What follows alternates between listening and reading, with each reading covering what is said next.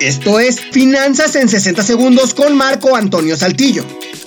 Recuerda que la fórmula básica para tener unas finanzas sanas es que nuestros ingresos siempre deberán ser mayores a nuestros gastos. Si por ejemplo ganamos 10 dólares, nosotros no debemos gastar más de esos 10 dólares. Si ganamos 10 dólares y gastamos 8, los dos que nos sobran deberemos destinarlos al ahorro.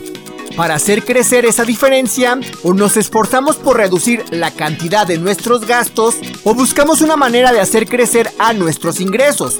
Para hacer crecer a nuestros ingresos o disminuir nuestros gastos, se necesita algo de creatividad. Puedes, por ejemplo, ponerte de acuerdo con tus amigos para comprar cosas juntos por mayoreo. Esto para que les salga más barato. Ese es un ejemplo. Ahora te toca a ti ser creativo y pensar en otras maneras para incrementar tus ingresos o para disminuir tus gastos.